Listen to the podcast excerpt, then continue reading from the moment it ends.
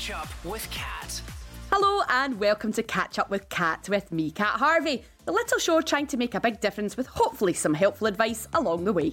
This morning I'm joined for a catch up by Breda Seaman, Project Coordinator of Dementia Friendly Dunblane. Good morning to you, Breda. How are you? I'm very well, thank you. Good stuff. Now, I know the name kind of describes it, Dementia Friendly Dunblane, but first of all, who are you and what is it that you actually do? Well, I'm the project coordinator for Dementia Friendly Dunblane, and what I actually do is I work with everybody in the community to raise awareness about dementia and how to support individuals who've got the, um, the disease and their carers. And how have you adapted with the current situation then? I'm guessing your practices are not the way that they used to be. No, they're certainly not. We uh, Pre COVID, we ran a very vibrant memory cafe once a week and a singing music and memories group once a fortnight and a lunch group for young people with dementia once a month.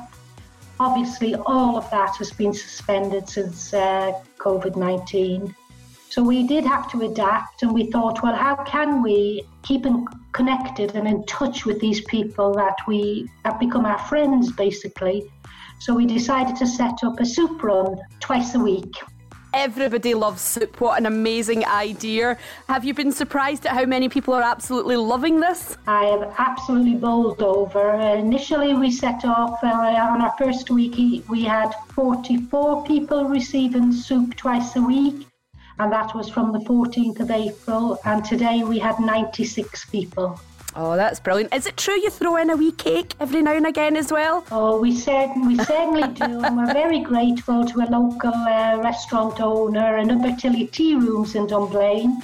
And their all staff are all furloughed off, but they agreed to volunteer to make the soup and the cakes and we just provide the funding for the ingredients. Now, tell me about your Postcards of Kindness project. I think this is absolutely wonderful. Uh, yes, our Postcards of Kindness was been operating for over a year in, in Dunblane, and basically it was to encourage people to write a postcard when they were on holiday to a person in a care home, so that activity staff could then go on holiday with these postcards and talk about them with the residents well, we extended that concept out into the community, into our memory cafe. So we got local school children, while they were still at school, writing to mem- members of the memory cafe, and those that can write back respond.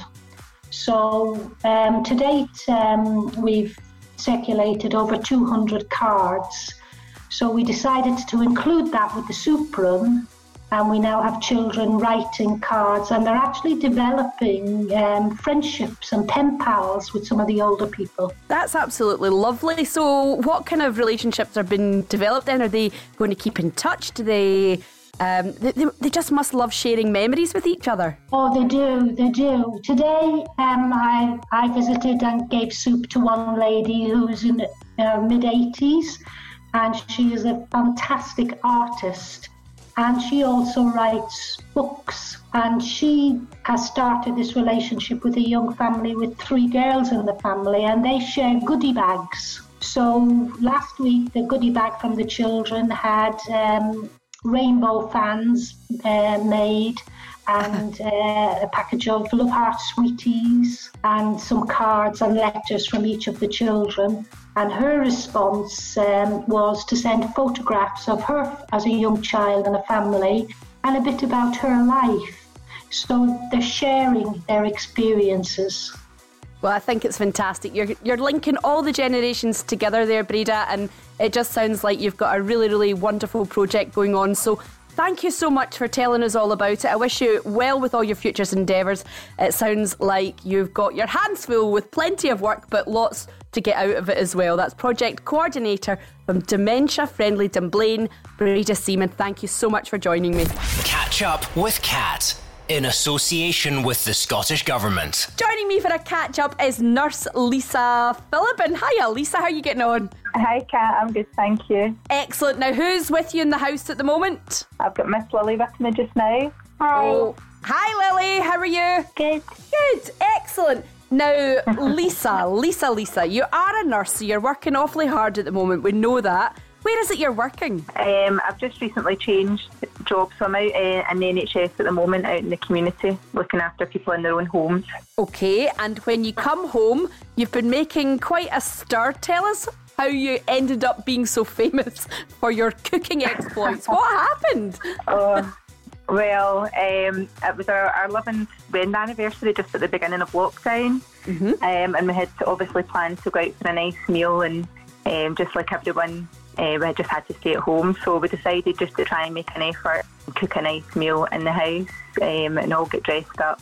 And Lily um, would normally have maybe been at a babysitter's that night, so she offered to be our waitress and serve up our wine and our food for us. So um, we had a really nice night. We really enjoyed it. So we just decided if we made a promise to do this every week, make more of an effort, it would really give us something to look forward to.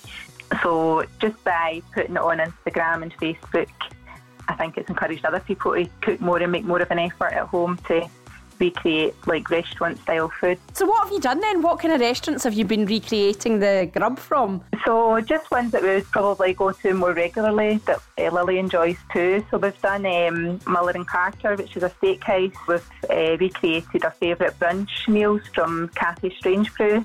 Um, and re- most recently we recreated uh, a pizza night at Paesano Pizza. That's just some that's made to gram.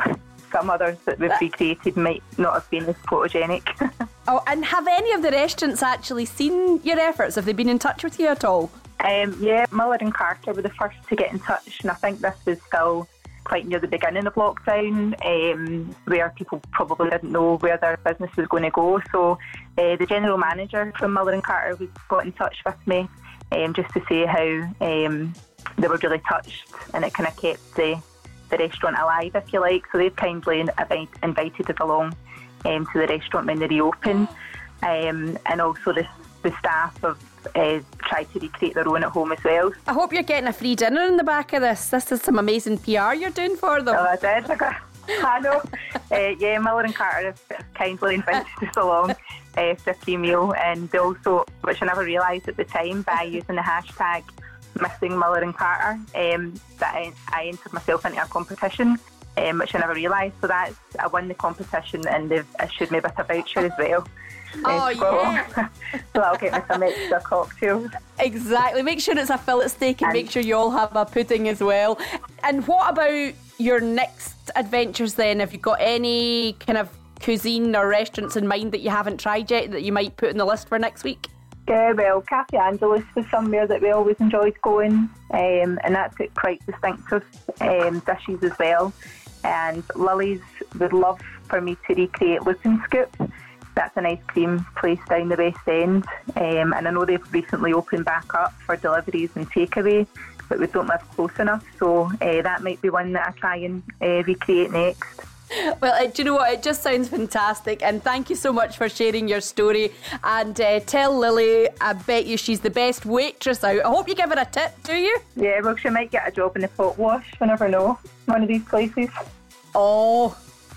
Lily, you make sure you get a tip off your mum and dad. You get plenty, don't you? Uh huh.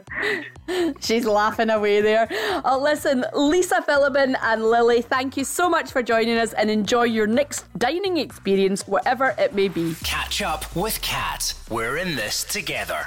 Don't forget, you can check out clearyourhead.scot for brilliant advice on coping with stress, fitness, nutrition, and also some sleeping tips.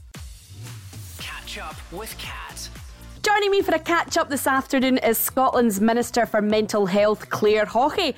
Hiya, Claire. How you doing today? I'm good, Kat. How are you? Not bad at all. Now, it is Mental Health Awareness Week. We've been mm-hmm. covering the subject on many shows this week. How important a fixture in the calendar is this with regards people opening up and talking about their mental health then?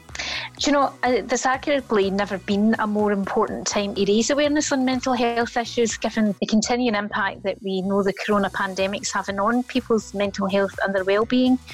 This year's theme's kindness, and I don't think it can be overstated just how important kindness can be, particularly during times of crisis. And I, I would encourage everyone to consider taking the time and the effort to show us a small act of kindness this week to their friends, their family, their loved ones, and their neighbours, as well as to themselves, because that's really important too. It makes such a difference, isn't it? And it can just mm. be a mm. tiny, tiny little thing. Have you been hearing about lots of examples of this out in the communities? Absolutely. Um, it's amazing how the way communities have come together. Uh, neighbours that didn't know each other, um, people who have never met before but have lived in the same communities for a long time, as well as people who regularly volunteer anyway to, to help out in their communities. But it's just been an amazing effort. Now, I've been talking about the clearyourhead.scot website from day one in this show. It's got so much valuable information that can help many different assets of people at the moment. You know, their stress, um, maybe looking after the kids, nutrition, help to sleep. How has this campaign been able to help, do you think? So I, th- I think the campaign's been providing people with practical advice during the outbreak and coping with the current restrictions that we're all having to, to live under. Um, as I said earlier, it's really important that we take care of ourselves.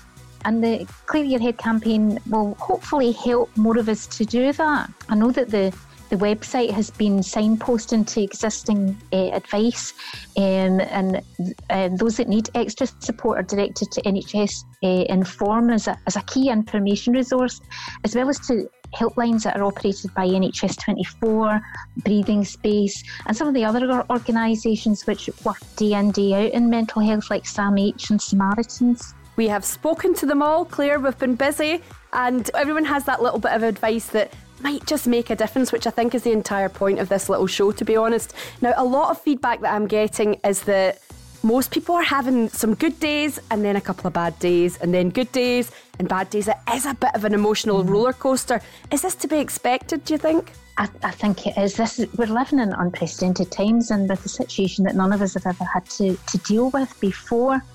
It's okay to feel stressed and anxious just now. It's entirely normal. And it's highly likely that many of your co workers, your friends, or your family will be feeling exactly the same.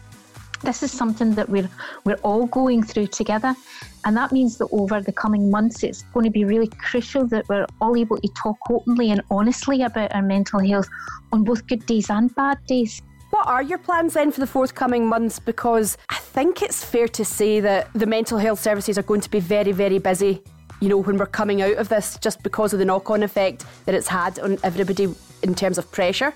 I think, you know, understanding the, the medium and longer term mental health effects of this pandemic is crucial to supporting people to remain well and to provide specialist help for those that need it now and into the future. Um, we've uh, asked the Mental Health Research Advisory Group to focus on that task and they're working closely with Public Health Scotland to ensure that our mental health response is evidence led but there will inevitably be effects of different sorts on people's mental health, both as the current restrictions continue, but also as we start to come out of those. And so it's really important that we understand those effects so that we can ensure that the right help is available. And what would you advise people to do that are maybe struggling with their mental health for the first time? You know, they might be a little bit ashamed or reticent to ask or look for help because they've never needed it before. What would you say to them right now? Look, most importantly, during this time, that it's okay not to feel okay. We need to ensure that the importance of looking after our mental health is just as widely understood as protecting our physical health. It's all part of the same goal to keep ourselves healthy, and there is help and support available. And my first piece of advice would be to look at the Clear Your Head site. And what about the legacy of this Mental Health Awareness Week then? It comes to a close on Sunday, but the work is never done, is it? No, it isn't. And, and that we remember that the central role of kindness uh, really should be a theme that runs throughout this entire pandemic. We've seen communities come together to be kind to one another, and building on that kindness across the country would be a great legacy from this Awareness Week. So, too, with people feeling more able to start a conversation about how they're feeling. Um, and I think that's really important that people do feel that they can speak about how they're feeling. And as I said earlier, it's okay not to feel okay. I think that's perhaps the positive thing of, of lockdown, if there is anything to be taken from it, is the fact that talking about mental health has now been normalised. You know, I think an awful lot more people are aware of the fact that it is vitally important for everybody to keep healthy and to keep an eye out on people as well. Do you think that this is the case? Absolutely, Kat. You know, I've, I've worked in mental health for uh, the best part of 30 years and maybe a, a little bit more of that. And there's never been a time when people have been more open about um, how they're feeling and feeling able to reach out and talk to people. We talk about mental health now. It was something we just didn't talk about before.